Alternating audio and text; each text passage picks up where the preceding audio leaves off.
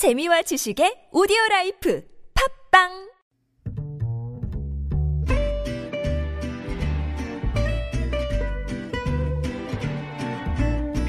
Good evening, everyone. Welcome to the evening show. 올해의 마지막 달인 12월이 시작됐습니다. 그만큼 국회도 바쁘게 움직여야 하는 상황인데요.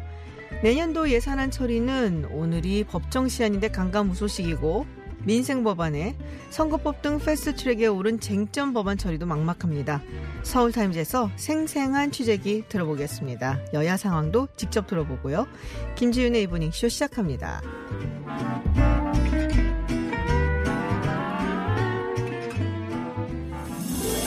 Welcome to Unfiltered. North Korea's latest CNN was given 미국 오하이오 일본의 주지사신 백색 국가 명단 should be on the air at 국내외 소식을 한 번에 들려 듣는 뉴스 서울 타임즈 네, 민생 법안 처리 예산안 심사 바쁜 길을 가야 되는데 국회가 올스톱 상황입니다. 사실 뭐 올해 국회가 올스톱한 적이 워낙 많았기 때문에 새삼스럽지도 않은데요. 음, 네, 어쨌든 서울타임즈 온바이뉴스 박정우 기자 그리고 정상근 기자와 얘기 나눠보겠습니다. 어서 오세요. 네, 안녕하세요. 네. 말씀드린 대로 네. 올스톱입니다. 근데 예산 같은 경우는 사실은 제대로 날짜 맞춰서 통과한 적이 거의 없었어요. 그래서 네, 뭐 그러니까 어쨌든 통과는 되지만 네. 그렇죠. 조금 늦어서 그렇지 통과는 돼요. 네. 그러니까 2015년 이후에 5년 연속 법정 시한을 지키지 못하게 됐습니다. 네, 오늘 네. 뭐 본회의 걸려서 처리할 가능성이 없으니까요. 네네. 여야는 서로 뭐 남탓을 하고 있어요. 지금 뭐 싸우고 있는 중이죠. 계속 네. 배치 중이고. 여당 입장에서는 한국당이 예산 심사에 발목 잡고 있다. 뭐 오늘 예결위 위원들이 와가지고 주장을 했고요. 또 한국당은 그게 아니다. 민주당의 예산안을 정치적 공세의 수단 삼고 있다. 네. 그러니까 필리버스터 철회 문제를 놓고 얘기하다 보니까 이런 얘기 나오고 있고요. 사실 예산안이 어제부로 부의가 된 거예요. 자동적으로 부의가 그렇죠. 돼서 어, 사실상은 원내대표 협상을 통해서 마무리를 져야 되는 부분인데 지금 국회상 아시잖아요. 음. 원내대표들이 이 예산안까지 논의할 그런 상황이 안 됩니다. 그렇죠. 네. 지금 뭐 다른 것 때문에 워낙에 대치를 하고 있는 상황에 지금 한국당 같은 경우 황교안 대표가 복귀를 했습니다. 일단 단식을 중단하고 네네. 그리고서는 당직자들이 일과 사표를 제출했어요. 네. 네. 지금 보니까 뭐 김세현 의원 같은 경우 여의도 연구원장직도 내려놨는데 무슨 뜻인가요, 이게? 그러니까 황교안 대표가 오늘 회의에서 뭐 이제 쇄신 얘기를 하면서 네. 그 읍참 마속도 할 수 있다라는 얘기를 했는데 음. 어, 읍참 마속 얘기가 나오자마자 이제 마속들이 손을 들고 나오- 스스로 마속입니다. 뭐 그렇게 거예요? 많은 마속이. 어. 네, 어떤 뭐 그런 상황인 것 같아요. 그러니까 이 당직자들이 그냥 일과 사표를 제출을 했는데 음. 뭐 이제 단식 전에 이 자유한국당 쇄신에 대해서 이 김세현 여의도 연구원장을 비롯해서 뭐 많은 사람들이 좀 얘기를 했으니까 근데 그게 이후에 좀 단식 이후에 네. 사그라들지 않았었습니까? 네네. 근데 어차피 단식 단식은 끝이 났고 이 여기에 대해서 응답하지 않을 수 없으니까 또 여기에 또 어, 비롯된 이 황교안 대표의 좀 응답이 아닐까라는 생각이 드는데 일단 이 사퇴서를 제출한 당직자가 뭐 박명호 사무총장을 비롯해서 네. 뭐총 이제 35명이에요. 그러니까 주요 인사들이고 또 모두 또 황교안 대표가 임명한 당직자들이기도 음. 하고요. 그래서 뭐 언론 보도나 뭐 분위기 보니까 이 사표를 수리할 것이다라는 분석이 좀 많은데 뭐 결국 이제 쇄신의 일환으로 좀 이 카드가 사용되는 거 아닌가 좀 그렇게 생각이 좀 되고 있습니다. 그러면은 뭐 한국당에 지금 뭐 계획이나 이런 거에 변화가 있나요? 그렇다고 큰, 큰 변화가 있을 것 같은. 근데 또 하나 좀 주목 될 부분은 이제 네. 통합에 대해서 얘기를 했는데 네네. 오늘 저 황교안 대표가 이제 통합의 조건들 그러니까 그 이른바 이제 탄핵을 좀 역사의 평가에 맡기자라던가 아니면 좀 여러 세력들이 뭉치는 네. 다시 태어나는 좀 그런 통합을 얘기했던 게 이 유승민 대표가 이- 유승민 이제 전 대표가 얘기했던 이 방식과 이게 크게 다르지는 않거든요. 근데 음. 이 유승민 대표 쪽 그러니까 변혁 측하고 통합을 좀 예상에 두고 있다면은 만약에 이 두 곳이 정당 대 정당의 통합을 한다면은 이 당직자들을 조절하는 문제도 상당히 좀 복잡한 네. 좀 그런 상황이 되거든요. 뭐 이제 뭐 일반 당직자들 같은 경우에도 뭐 조직을 운영하는 담당자가 거기도 있을 수 있으니까 이게 음. 두 명이 되면은 또 일이 또 복잡해지고 좀 그런 선에서 이 한국당이 또 당직자들 희망퇴직을 받고 있다는데 아. 이게 또 그 예산 문제도 있겠지만 좀 앞으로 좀 통합까지 좀 얘기, 염두에 좀 두고 뭐 있는 거 일종의 아닌가? 구조 조정을 위해서 미리 받은 거군요. 사실 어떻게 보면은. 네, 뭐 그런 얘기도 있습니다. 뭐 제가 볼 때는 황교안 대표가 오늘 당무에 복귀한 다음에 청와대 앞에서 당무에 복귀했거든요. 네네. 거기 텐트가 쳐져 있습니다. 거기서 당무를 보고 있는데 쇄신을 얘기했지 않습니까? 네, 5시간 만에 당직자들이 사표를 음. 냈어요. 그러니까 뭔가 다 오늘 내가 이 얘기하면 오늘 이렇게 사표 쓰자 뭐 이렇게 논의가 된 게 아닌가 저는 생각이 들더라고요. 음, 그럴 수도 있겠네요. 그리고 오늘 박명훈 사무총장 기자회견 다음에 아, 기자들이 총선 불출마와도 연계가 되는 것이냐 이렇게 물어봤더니 거기에 대해서는 그것과 전혀 관계 없고 음. 당 운영과 관련된 문제다라고 얘기를 했습니다. 근데 지금 사실 급한 거는 이거잖아요. 네. 내일은 또 공수처법 본회의 부의가 되고 지금 10월 12월 10일까지 이제 본회의가 끝나게 되는 거, 회기가 끝나게 되는 거. 그 다음에 뭐 임시국회가 열릴 수도 있는 거긴 한데 지금 네. 필리버스터를 지금 다 걸어놨단 말이에요. 한 200개, 200개 되는 거의 200개 되는 법안에 이것 때문에 대치 중인데 이걸 어떻게 풀어낼 것인가. 네. 이 부분에 대해서 많은 분들이 지금 관심을 갖고 있단 말입니다. 평행선을 달리고 있죠. 음. 그러니까 중요한 게 필리버스터를 어떻게 할 것인가 이 문제인데요. 민주당은 오늘 오후에 의총도 있었지만 한국당이 필리버스터를 철회해야 뭐 민식이법을 음. 비롯한 민생 법안을 처리할 수 있다라는 거예요. 왜냐? 민주당 입장에서는 한국당을 믿질 못합니다.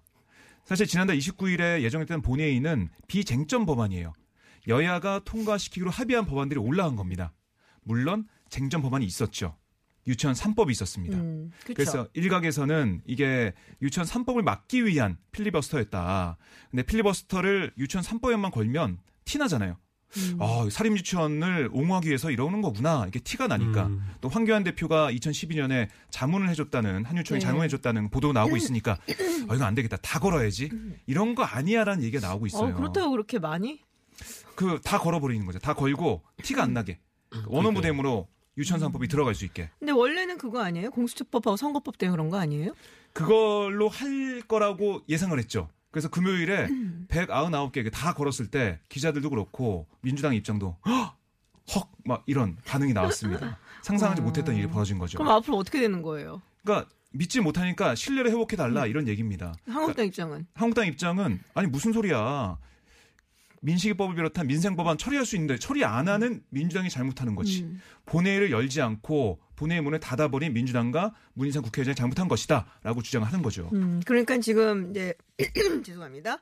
어, 민주당 입장에서는 이제 필리버스를 다 처리를 해라라는 입장인 거고. 믿지 못한다는 거예요. 네, 한국당 입장에서는 민식이법하고 이 이제 예산안하고 민생법안. 민생법안 네. 몇개 처리를 해줄 테니까 일단 이거부터 처리하고 보자. 뭐 이런 입장인데 이제 서로 불신이 너무 그렇죠. 있다 보니까 뭐, 뭐 바른미래당에서도 뭐 원포인트로 본회의를 열자라고 네. 했는데 사실 이게 원포인트로 본회의를 열다고 해도. 네. 굉장히 좀 복잡한 과정이 필요한 게 이게 사실 지난 29일 날 금요일 날 예정된 본회의가 그 민생 법안들을 처리하는 원포인트 본회의라고 그렇죠. 봐도 무방하거든요. 근데 그게 이제 안 됐고 음. 다시 이제 뭐 안건을 추려 가지고 거기서 네. 어떤 거를 민생 법안으로 보고 또 어떤 것을 민생 법안이라고 보지 않을까에 대해서도 논의를 다시 시작해야 되는데 그럼 뭐 그 유치원 3법은 또 어떻게 할 것이며 또 이제 포항 지진 특별법은 또 어떻게 할 것이며 하여튼 이런 여러 굉장히 좀 많은 것들이 달려 있다는 거죠. 그래서 뭐 자유한국당에서는 뭐 그러면 민생 법안들을 하면은 민생 법안들에서는 패스트트랙을 다 처리하겠다라고는 얘기는 하고 있지만 어, 그럴 거면은 굳이 22일에 패스트 그 29일에 패스트트랙을 걸지 않았어도 좀 되는 그런 상황이다 필리버스터를. 보니까 아, 예, 그 필리버스터를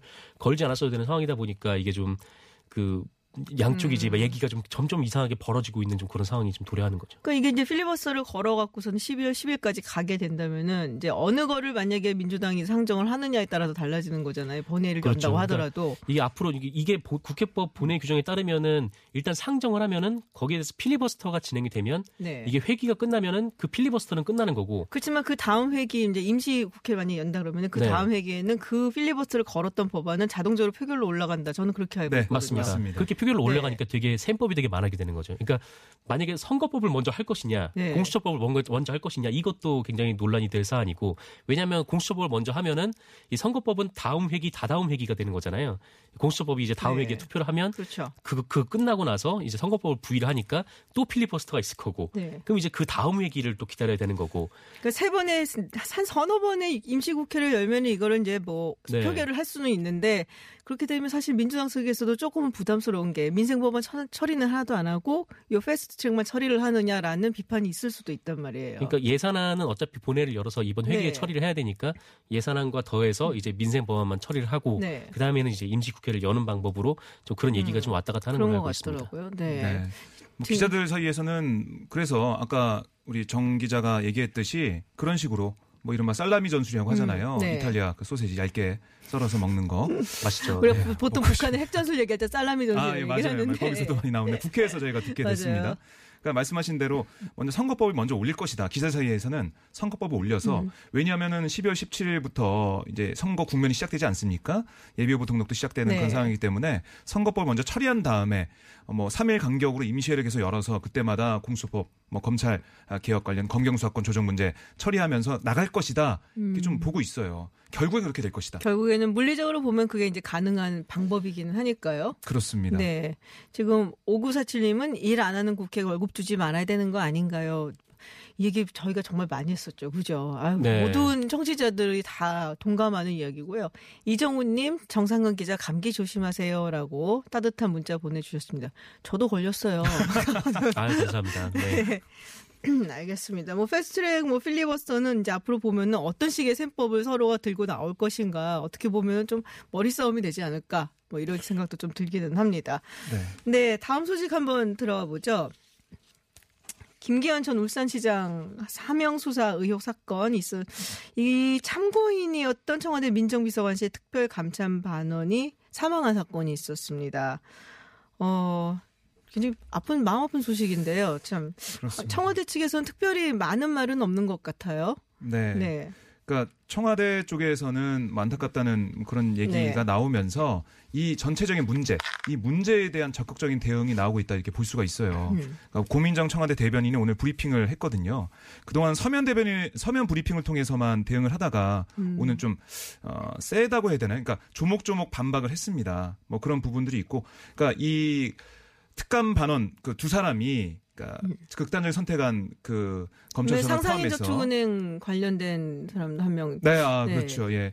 그 울산 그 고래고기 사건 때문에 네네. 검경의 그 갈등 그 문제를 조사하기 위해서 내려갔던 것이고 전혀 청와대 하명 수사 관련된 하명 의혹 관련된 그런 얘기는 없었다라고 주장했습니다. 노영민. 어, 비서실장 주장이었죠. 네, 네. 뭐 고민정 대변인도 오늘 그렇게 네. 얘기를 했고요.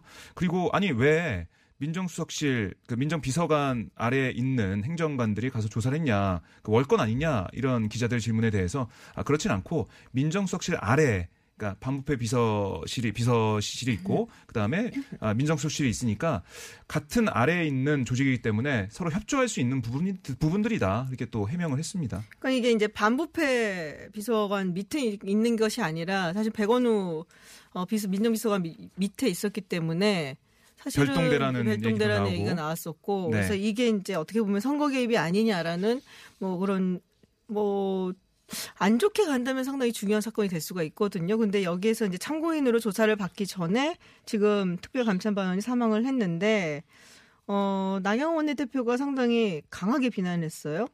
뭐 네. 타살성 자살이다. 뭐 이렇게 얘기를 했는데. 그렇죠. 이제 뭐 청와대의 압박에 이기지 네. 못해서 뭐 스스로 이제 어 좀 좋지 않은 선택을 한 거 아니냐 좀 이렇게 얘기가 음. 나오고 있는데 일단 이 유서 내용들이 시간이 지나면서 조금씩 조금씩 이제 공개가 되고 있어요. 그러니까 원래 처음에 나왔던 보도들은 이 극단적 선택을 했던 수사관이 이 가족에게 미안하다라는 말을 했다라는 네. 보도가 나왔다가 그 다음에 갑자기 이제 윤석열 검찰총장한테 미안하다는 얘기를 전했다. 라고 얘기가 나와가지고 아니 윤석열 검찰총장한테 미안할 게 뭐가 있는가라고 좀 많은 사람들이 좀 의구심을 가졌고 이거 관련해서 이제 뭐 많은 언론에서 의혹들을 제기하는 걸 썼거든요. 그러니까 음. 이 뭔가 자신이 이 굉장히 안 좋은 불법을 저질렀는데 여기에 대해서 이제 그 수사 당국에게 사과하는 듯한 모양새라는 취지의 이제 기사들이 좀 많이 나왔는데 어 그 이후에 나온 내용을 보니까 이 윤석열 검찰총장한테 가족을 배려한다는 부탁을 했다라는 거예요. 면목이 없다. 그리고 우리 가족을 좀 배려해 주세요. 뭐 이렇게 네, 했다는 얘기를 가족을 제가 좀 배려를 해달라고 일간지에서 했던 본것 건데. 같아요. 네, 그래서 그러면 음. 왜이자그 좀그 극단적 선택을 한 수사관이 이 가족을 검찰총장한테 배려를 부탁을 했을까? 아는 사이인가요? 어, 검찰 수사관이니까 뭐 아는 사이일 수도 있죠. 그러니까 이분이 원래 검찰에서 일을 해왔던 분이기 음. 때문에. 근데 어쨌든 뭐 아는 사람인지 모르는 사이인지 잘 모르겠습니다만 어쨌든 그래서 여기서 또 나오는 의혹은 어, 그 검찰이 이른바 이 수사관에 대해서 압박성 조사를 했던 거 아니냐. 이 가족들을 잡고. 음. 그러니까 이른바 별건 수사를 했던 거 아니냐. 지금 이런 의혹까지 계속 그 유서 내용에 따라서 계속 보도가 바뀌고 변하는 좀 그런 상황입니다. 울산지검에서 한 번 받았다고 알고 있거든요. 네네. 그래서 본격적으로 중앙지검에서 아직 참고인 조사는 시작하기 전이었기 때문에 그게 원래 어제 오후 네, 6시. 원래 어제 근데. 3시간 전에 사망을 한 것으로 나와갖고 그래서 뭐 양측 주장이 다른 것 같아요. 이제 그 여권에서는 그런 얘기가 나온 것 같고 또 다른 측에서는 보수 언론 측에서는 이거는 이제 청와대 측의 압박이 있었다라고 그렇게 얘기가 나오는 것 같은데 어쨌든 네 돌아가신 고인의 명복을 빌고요. 죄송합니다. 제가 오늘 목소리가 계속 잠기네요. 낮에는 멀쩡했는데 밤이 감기 되니까. 빨리 나으라는 문자가 와야 될 것 같습니다. 네, 그러니 하나 왔어요. 네, 하나 왔어요. 네. 목을 부여잡고 하면. 목을 부여잡고 제가 네. 하도록 하겠습니다. 그러면은 일단은 교통 정보를 주- 듣고 돌아와서 다시 하겠습니다. 퇴근길 많은 라디오 방송 중에 당신의 선택은 TBS FM 김지윤의 김지윤의 김지윤의 이브닝 쇼. 네, 서울타임즈 돌아왔습니다. 제가 방송을 그래도 몇 년 했는데 이런 적이 처음이에요. 음, 네, 이렇게 감기가 지독하게 걸려갖고 계속 죄송합니다. 감기가 지독합니다 진짜. 네, 우리 정상근 기자도 목을 부여잡고 목을 계속 잡고 있어요. 네, 안 그러면 기침이 나와가지고. 아, 그러시구나. 네, 지금 한국당에서 국정조사 요구서를 제출한다고 지금 그러고 있거든요. 김기현 전 시장 건 말고도 또 유재수 씨 건도 있고, 그래서 우리들 병원 특혜 대출도 건다. 우리들 병원 굉장히 오랜만에 듣네요. 네. 이건 뭔가요? 그러니까 이 우리들 병원이 이 대선이 있었던 때마다 이 거액의 대출을 네. 받았다라는 의혹인데 지금 자유한국당에서 지금 제기를 하고 있고요. 근데 여기서 뭐 이제 좀 그 너무 지나치게 뭐 많은 돈을 뭐 특혜로 이제 제출을 받았고 음. 거기에 이제 그 이른바 지금 지금 이제 문재인 정부의 이 요직 네. 인사들이 개입이 돼 있다라는 의혹이 지금 제기가 되고 있습니다. 누구, 누구요? 음 누구였더라? 저, 저는 기억나요. 저는 네. 알아요. 지금 정재호 의원이 이름이 나 올라왔던 걸 제가 기억을 하고. 네네네. 네, 그 양정철 아 양정철. 예, 맞아요. 네. 민구연구, 예, 민주연구원장 또 이름도 올라왔고 그런데 아 우리들 병원이 심심하면 이렇게 자꾸 올라오네요 지금. 근데 자 봅시다. 지금 보면은 이제 아무래도 김기현 전 시장 건하고 유재수 씨 건이 가장 이제 어때 어쨌든 간에 제일 많이 지금 조사가 되고 드러나고 있는 사건 중에 하나인데 이인걸 전 특감반장이 어 지금 백원우 전 비서관한테 좀 불리한 진술을 했다. 조국 전 장관에 대해서도 불리한 진술을 했다는 얘기가 나와 있어요. 원래 음. 조국 전 장관 법률 대리인 아니었나요? 이인걸 특검 네. 음, 그때 그 법률 대리인 한다 뭐 이랬던 걸 얘기를 듣는데 어쨌든 간에 지금 뭐 불리한 진술을 했다라고 얘기가 되고 당시에 유재수 씨 그 감찰 덮으라는 얘기를 듣고 이- 이인걸 전 특감반장이 좀 화를 냈다라는 얘기도 있었던 것 같거든요. 그 어디 그러니까 검찰 발로 따르면 그 여러 가지 네. 얘기가 좀 보도가 되고 있는데요. 네. 어떻게 보면 조국 전 장관에게 불리한 그런 진술이 계속 나오고 네. 있습니다. 아 그래요? 그러니까 우스갯소리로 기자들은 뭐 그런 얘기를 해요. 뭐 검사 동일체 원칙이 계속 적용되는 거냐 이런 아. 얘기를 좀 하고 있습니다. 왜냐하면 검찰 출신인 박형철 어, 비서관 네네. 그리고 이인걸 반장 등을 통해서 계속해서 얘기가 나오고 있으니까 그래서 얘기를 하고 있는데 그러니까 윤석열 검찰총장과 박 비서관은 사실 뭐 손발을 맞춰본 그렇죠. 경험이 있기 때문에 음. 국정원 댓글 사건 때 같이 일했었던 맞습니다. 그렇죠. 그 검찰이 끝까지 남아있던 윤 총장과는 달리 박 비서관은 뭐 청와대로 사표를 갔어요. 내고 네. 청와대로 와서 요직에 아, 온 그런 상황이 됐는데요. 사표를 내고 변호사를 하다가 청와대로 간 거죠? 그렇습니다. 네. 그러니까 중책을 좀 맡고 있는데요. 실제로 윤석열 총장이 인사청문회 답변서에서 제일 친한, 그러니까 친분 음. 있는 사람으로 인사로 박 비서관을 꼽기도 했죠. 음. 그런 상황에서 오히려 그 검찰 수사에 박형철 비서관이 좀 더 협조적으로 그리고 현 정권보다 그러니까 조국 장관과도 뭐 2년 넘게 어, 손발을 맞춰왔지만 검찰 쪽에 음. 좀더 유리하게 좀 얘기하는 게 아니냐 이런 얘기가 여권이나 기자들 사이에서 좀 나오고 있어요. 음, 이인걸 전 특감반장은요? 이인걸 전 특검반장도 오랫동안 그 손발을 맞췄지만 검찰 출신이라는 그런 점들이 음. 좀 작용하지 않았나. 아, 검찰 들이 검사 출신이기 때문에 검찰 출신이기 때문에 그런 요직에 있더라도 좀 더 연결돼 있지 않냐. 뭐 이런 얘기를 좀다 하고 있어요. 음, 알겠습니다. 기자들은. 예. 김의겸 전 청와대 대변인 소식에 어, 오랜만에 들어가 있습니다. 그 당시 문제가 됐었던 흑석동 집 이거를 팔고 그리고 거기서 얻게 되는 그 차익이라고 해야 되나? 네. 그거를 전부 기부를 하겠다? 뭐 이렇게 얘기를 했어요. 네, 그 김의겸 전 대변인은 지난해 7월에 이 흑석동 재개발 예정 지역의 상가 건물을 25억 7천만 원에 네. 매입을 했는데 그 지난 3월에 이 사실이 알려지면서 이제 투기 논란이 네. 불거졌고 이 대변인직에 사퇴를 했죠. 그래서 어 그동안 이후에 좀 얘기가 없다가 어제 이 자신의 페이스북에 흑석동 집을 팝니다라는 제목의 글을 올렸는데 이 정부 정책에 걸림돌이 되는 건 원하지 않았고 또 개인적인 명예도 중요했다라면서 음. 팔겠다라고 밝혔고 뭐 늦어도 내년 1월 31일까지 계약을 마친다 이렇게 얘기를 했습니다. 지금 내놓은 거예요, 그러면은? 어, 내놨다라고는 했는데 뭐 부동산에 확인을 해본 건 네. 알아봐야 아니고요. 되나? 네. 그러니까 이 원래는 조용히 팔아보려고 했대요. 네. 근데 여의치 않고 오해를 낳을 수 있어서 공개로 매각한다라고 음. 얘기를 좀 하고 있고요. 그리고 분양가 상한제 지정 때 흑석동이 빠졌습니다. 아하. 많은 분들이 왜 빠졌을까 여러 가지 추측을 했잖아요. 음. 그러다가 하나 뭐 나온 게 김 전 대변, 김미겸 전 대변이 영향력 때문에 빠진 게 아니냐. 아이 뭐전 대변인인데 뭐 그때 네, 이런 뭐 설마. 얘기도 나오고 해서 정책의 음. 그 정부 정책의 신뢰성을 떨어뜨리는 과정에서 자신이 좋은 먹잇감이 되고 있다. 음. 뭐 일본 뭐 보수 아. 언론이나 뭐 이런 쪽에서 그래서 내가 이걸 팔겠다. 아, 매각하기 결심했다. 뭐 이렇게 얘기를 하더라고요. 근데 그러는 게 아니냐는 얘기도 있어요. 총선 이제 다가오니까 그거 대비해 갖고 파는 게 아니냐라는 얘기도 나오고 있는 것 같은데. 예, 그래서 네. 김미겸 전 대변인이 지금 군산 지역 그 최근 군산에 좀 자주 내려갔다는 얘기가 좀 나오고 있어요. 그러니까 원래 경북 외관에서 태어났습니다. 김전 음. 네. 대변인은. 하지만 학창 시절을 군산에서 보냈거든요. 초중고를. 음. 그래서 군산이 더 고향 같다 얘기를 하고 있는데 네. 지금 김관영 바른미래당 네네. 최고위원이 있는 그 지역이에요. 삼선에 이번에 뭐 도전할 텐데 김미겸 전 대변인 정말 나올지. 근데 뭐 일각에서는 부인이 좀 강력하게 출마를 음. 권유했다는 얘기 나오고 있어요. 권했다. 권했다. 오. 그러니까 부동산 문제로 낭만 불명예를 좀 이번에 아. 만회해야 되는 거 아니냐 뭐 이런 얘기 좀 나오고 보통은 부인이 반대했다라는 얘기들이 많이 좀 권했다니까 나올 음, 가능성이 높네요. 그러면 어떻게 보세요, 정상근 기자? 뭐 군산에서 몇 개 뭐 행사가 있을 때뭐 네. 내려갔다는 얘기는 뭐 들은 적은 있었는데 네. 네 뭐 출마를 할지 알지 뭐 그거는 아직 좀 지켜봐야 될 것 같습니다. 음, 아직 굉장히 신중한 답변을 하셨습니다. 평소와 네. 다르게. 네. 명예 회복을 위해서 나올 수도 있을 거라고 명예 회복을 위해서 예, 나올 수 있습니다. 있겠다. 네. 알겠습니다. 여기까지 이야기 듣도록 하죠. 네, 지금까지 오마이뉴스 박정우 기자 그리고 정상근 기자와 함께 했습니다. 오늘 고맙습니다. 네, 고맙습니다. 고맙습니다.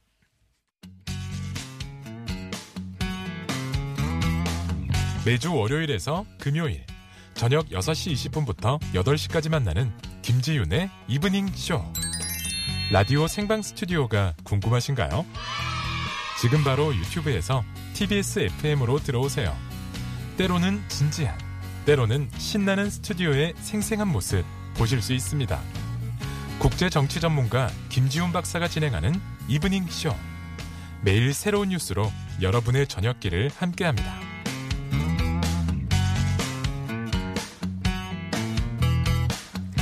네. 서울타임즈 해외의 핫한 뉴스 알아보는 외신 코너입니다. 전주현 캐스터와 함께합니다. 어서 오세요. 네, 안녕하세요. 영국 얘기를 해봐야 될 것 같습니다. 영국이 어, 흉측한 일이 일어났어요. 런던 브릿지에서 흉기 테러가 있었습니다. 그렇습니다. 현지 시각으로 29일이었는데요. 28세 남성 우스만 칸이 런던 브릿지에서 흉기를 휘둘렀습니다. 그래서 남녀 2명이 숨졌고요. 3명이 부상을 입었는데 이 우스만 칸은 폭탄 테러 모의 혐의로 16년형을 선고받고 6년 복역한 뒤에 1년 전에 가석방돼 출소가 된 인물이에요.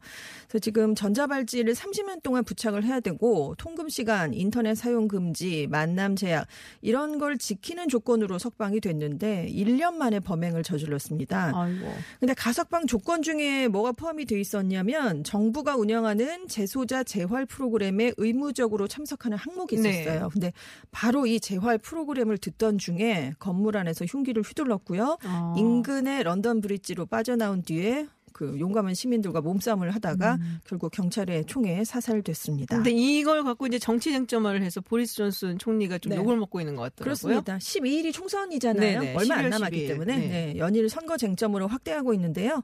과거에 실패한 제도를 그대로 유지할 수 없다는 게 명백해졌다라고 하면서 이번 테러범이 노동당 집권 시절인 2008년에 통과된 위험한 테러리스트도 복역 기간의 절반이 지나면 자동 가석방이 가능한 법에 따라서 자동적으로 조기 출소했다. 그래서 음.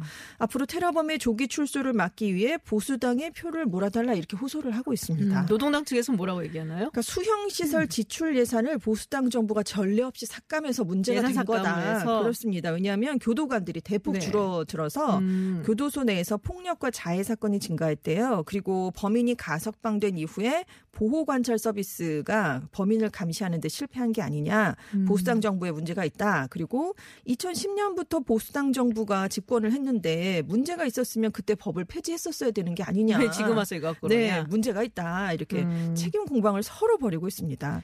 이게 딱 보니까 예전에 1988년도에 미국에서 있었던 미국 대선 당시에 네. 어 당시에 이제 부시 아버지 부시 네, 어 부통령이었다 대통령 선거를 나왔죠. 그렇습니다. 인기가 별로 없었는데 그때 했었던 그 네가티브 선전이 전략. 생각이 네. 좀 나요. 왜냐하면 그때 당시에 이제 조카키스 당시 매사추세츠 주지사가 상대였는데 네. 그때 윌리 호튼이라고 흑인 남성이 하나 있었는데 이 사람이 이제 재소자였어요. 네. 다가 어 이제 주말마다 나와갖고서는 이제 뭐 교화 받고 뭐 그러는 약간 좀 이렇게 좀 풀어주는 네. 그런 거를 받고 나갔다가 어 백인 커플 중에 이제 여성은 성폭행을 하고 죽이고 그리고 남성도 살해를 하고 네. 그러면서 이제 민주당 전략 그 특히 이제 메사추세츠 이런 전략 이런 정책 때문에 이 아까운 생명들이 죽었다 그러면서 굉장히 인종 코드가 들어가 네가티브를 써요. 네. 그러면서 이게 전부 다 민주당 때문에 이게 전부 다 조카키스 때문이다. 그래갖고 어마어마하게 낮았던 지지율을 확 올린고선 그리고 선거에서 승리를 하죠. 그래서 지금 비슷한 느낌이 좀 들어요, 약간. 보수당도 아닌 게 아니라 워낙 앞서 있었잖아요. 지금 네네. 노동당보다 훨씬 앞서 있는 것으로 나타나고 있는데 이게 어떤 효과를 발휘할지 모르겠고요. 이렇게 정치권이 이런 모습을 보이니까 테러 사건, 가석 방 제도를 정치적으로 악용하려 한다는 비난이 이어지고 있고 희생자 부모는 아들의 죽음이 이런 구실로 이용되지 않길 바란다. 음. 이런 얘기를 남겼습니다. 정치화 시키지 마라. 라고 그렇습니다. 기사에 많이 났더라고요. 네. 중국 이야기를 좀 해보겠습니다. 제가 이거 사실은 그 pick이랑 여러 번 얘기했었어요. 네. 중국에서, 그러니까는 그, 우리가 보통 얘기하는, 스마트 시티라는 네. 것이 되게 예쁘고 아름다운 이미지잖아요. 그렇죠. 근데 어떻게 보면 그게 빅브라더 시티를 만드는 거다라는 얘기를 가끔씩 한 적이 있는데, 네. 그게 이제 의무화가 되는 어떻게 보면은, 예, 그런 조치가. 조치가 시행이 됐다. 어제부터 시행이 들어갔습니다. 이미 새롭게 휴대폰을 개통할 때는 신분증과 사진 스캔으로 신원을 확인하고 있긴 한데요. 이번에 새로운 조치는 신분증하고 휴대폰 개통인이 일치하는지 여부를 얼굴 스캔으로 확인을 또 하는 겁니다. 정면 모습도 물론 촬영을 하고 고개를 돌린다거나 눈을 깜빡이는 모습까지 촬영을 해서 등록을 한다고 그래요. 중국 정부의 입장은 이렇습니다. 통신 사기, 전화 사기, 신분 도용 같은 각종 범죄를 줄이고요. 개인 정보를 보호하는데 도움이 된다. 그런 입장에서 이런 걸 시행한다라고 얘기를 했지만 전문가들은 우려를 하고 있는 게 개인 정보를 보호하는 장치가 완벽하지 않고 이미 세계 최고 수준의 안면 인식 기술을 중국이 갖고 있는데 오히려 이런 조치가 휴 대폰이라든가 인터넷 사용자에 대한 감시와 통제를 강화하는 수단으로 악용이 될 수 있다 이런 지적이 나오고 있는데 지금 홍콩 시위 과정에서도 홍콩 당국이 안면 인식 기술을 실제로 사용을 해서 시위대들의 신원을 파악하는 시스템을 갖췄다 이런 얘기도 많이 음, 그렇죠. 나왔었거든요. 네. 그래서 중국 정부가 좀 주민을 통제하고 있는 게 아니냐 이런 지적들이 많이 나오고 있습니다. 뭐 신장 위구르 지역에서는 뭐 CCTV가 어마어마하게 달려고 그야말로 감시 네. 그렇습니다. 체제로 들어가 있고 네. 지금 중국 전역에 1억 7천만 대의 CCTV가 있는데 2020년까지 추가로 4억 대를 설치한대요. 어이고 그러니까 정말 지금 위구르 지역 말씀하셨는데 거기는 사각지대가 아예 없답니다. 그 정도로 지금 CCTV를 달아놨거든요. 그렇게 되면 뭐 거의 한 3, 4인당 한 대 뭐 네. 이런 식으로 되겠네요. 그렇죠. 아니 근데 이게 미국에서도 굉장히 안면 인식 기술이 발달을 했는데 네. 그게 있대요. 그 에러율이 높대요. 네네. 근데 왜 에러, 에러율이 높냐 했더니 이게 백인 남성, 백인 여성은 잘 맞추는데 그렇죠. 인종이 달라지면은 잘 못 맞춘다는 거예요. 그러니까요. 아직 이게. 아무래도 샘플을 가지고 네. 해야 되는 거기 만들어서 데이터를 생성해 갖고 거기서 그렇습니다. 이제 유출을 하는 거라서 네. 근데 이제 중국은 그게 좀 더 많이 발전을 했나 봐요. 유리한 입장이고요. 워낙 음. 자국에 갖고 있는 인구가 굉장히 많기도 하고요. 지금 기술이 좀 떨어지는 아프리카, 중동, 동아시아의 개발 도상국을 중심으로 급속하게 중국 기술이 들어가고 있거든요. 싸니까 좀. 아프리카 인구가 또 어마어마합니다. 그렇죠. 그리고 또 뭐 동남아 지역도 그렇고요. 그래서 이 사람들을 샘플링하고 있기 때문에 여기는 훨씬 더 많은 데이터를 가질 수밖에 없어요. 그래서 음. 중국 측에서는 이런 점에서도 이점이 있다 이런 분석이 나오고 있습니다. 예전에 그 미국 드라마 미니 시리즈 뭐 이런 것 중에 Person of Interest라고 있어요. 네. 그게 원래는 CIA랑 이런 미국 정보국에서 테러리스트를 색별하기 위해 갖고 만든 그런 딱 안면 네. 인식 기술인데 이제 나중에는 이제 일상 범행 네, 범죄자들 네, 범죄로. 예, 이 사람들을 이제 몰래 알아내는 뭐 그런 미니 시리즈였는데 이게 실생활화 실생활. 된다니까 별로 기분이 좋지는 않네요. 그렇게 좀 해서. 무시무시하죠. 네. 항상 그 빅브라더에 대한 그런 우려는 제기될 수밖에 없는 거니까요. 네. 아무튼 국제 알겠습니다. 기술 표준도 지금 중국이 선점할 가능성이 커지기 때문에 우려는 더 커지고 있습니다. 어, 그래요? 네, 그러니까 구- 유럽하고 북미 지역은 자체 표준을 갖고 있대요. 음. 근데 말씀드린 아프리카, 동아시아 이런 지역들은 자체 기술 표준이 네. 없는데 중국 기업들이 대거 진출을 하면서 국제 전기통신 연합이 이 중국의 기술을 표준으로 채택할 가능성이 커지고 있다고 합니다. 그렇군요. 왜냐하면 외국 서방 같은 경우에는 이게 말씀하신 것처럼 사생활 침해가 있기 때문에 네. 잘 허락을 안 해주거든요. 어렵죠. 기업 불러요. 네. 뭐 이런 걸. 근데 이제 중국은 그런 거 없으니까. 전폭적인 지원을 오히려 해주고 있으니까요. 네. 알겠습니다. 다음 미국 해군이 나쁜 짓을 했다고.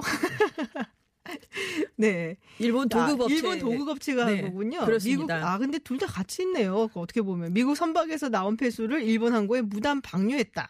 의혹이 제기가 음. 됐습니다. 월스트리트저널이 보도를 한 건데요.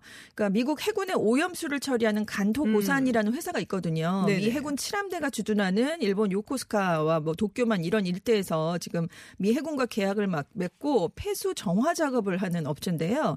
그러니까 바지선을 미군 선박 옆에 대고 호수를 통해서 폐기름 같은 폐수를 이제 정제 필터를 거쳐서 바다로 내보내는 작업을 합니다. 네. 근데 전직 직원 3명이 폭로를 했는데 최소 10년 동안 이 계약대로 처리하지 못한 오폐수를 무단 방류했다. 10년 동안요? 네, 그렇습니다. 어휴. 그러니까 일하는 직원들이 몰래 처리가 덜 된 오염수를 미군 기진의 바다에 버렸다는 거고요. 이제 지금 정제수 샘플을 연구실로 보내야 되는 계약 조건이 있는데 네. 시험용 샘플을 수돗물로 바꿔치기 하는 일도 있었고 그래서 기록도 조작을 해서 문서도 조작을 했고요. 그래서 어. 미 해군에 그렇게 통보를 했다는 얘기입니다. 어. 그리고 작년 12월에 그러니까 요코스카에 정박했던 로널드 레이건 항공모 함 승무원들이 녹색 기름티가 흘러나온다 이런 장면을 목격한 아하. 적이 있었거든요. 네. 근데 당시에 미 해군 측은 이게 부동해액이었다 이렇게 얘기를 한 적이 있습니다. 이 간토고산이 2003년부터 미국 해군하고 일을 하고 있거든요. 네. 지금 8건의 계약을 맺고 있는데 의혹을 부인하고 있어요. 왜냐하면 미군과의 계약이 회사 사업의 60%를 차지한대요. 그래서 음. 업무를 일을 위험한 일을 할 이유가 없다 이렇게 부인을 하고 있는데 아무튼 월스트리트 저널은 조사해서 잘못이 드러나면 이게 미국과 일본 관 계에 부담을 주지 않겠느냐 이렇게 전망을 했습니다. 어. 안 그래도 주일미군이 소음이나 공해 같은 것 때문에 주민들한테 좀 그렇죠. 네, 우리나라에서도 있잖아요. 비슷한 네. 일어나고 있죠. 근데 지금 폐수까지 그냥 무단 방류를 했다는 음. 사실이 정말 사실로 밝혀진다면 주민들의 불만은 훨씬 더 높아질 수밖에 없을 것 같습니다. 근데 뭐 아까도 제가 얘기하다가 어 이건 누가 잘못한 거지 했더니 보면 사실은 일본 도급업체가 잘못을 한 네네 거네요. 그렇습니다. 어떻게 보면은 예, 의혹을 은폐한 거니까 의혹을 이런 의혹을. 네. 네. 글쎄 뭐 미국하고 일본 간 관계까지 부담을 주는 건 모르겠지만 어쨌든 이 도급 업체는 조금 곤란히 처하긴 하겠네요. 네. 곤란 사실로 많이. 곤란해질 것 같고요. 네, 네, 그렇습니다. 알겠습니다. 네, 지금까지 외신 소식 전주현 외신 캐스터와 함께했습니다. 오늘 고맙습니다. 네, 감사합니다. 국내 이슈도 궁금하고 글로벌 이슈도 알고 싶다면 김지윤의 이브닝 쇼.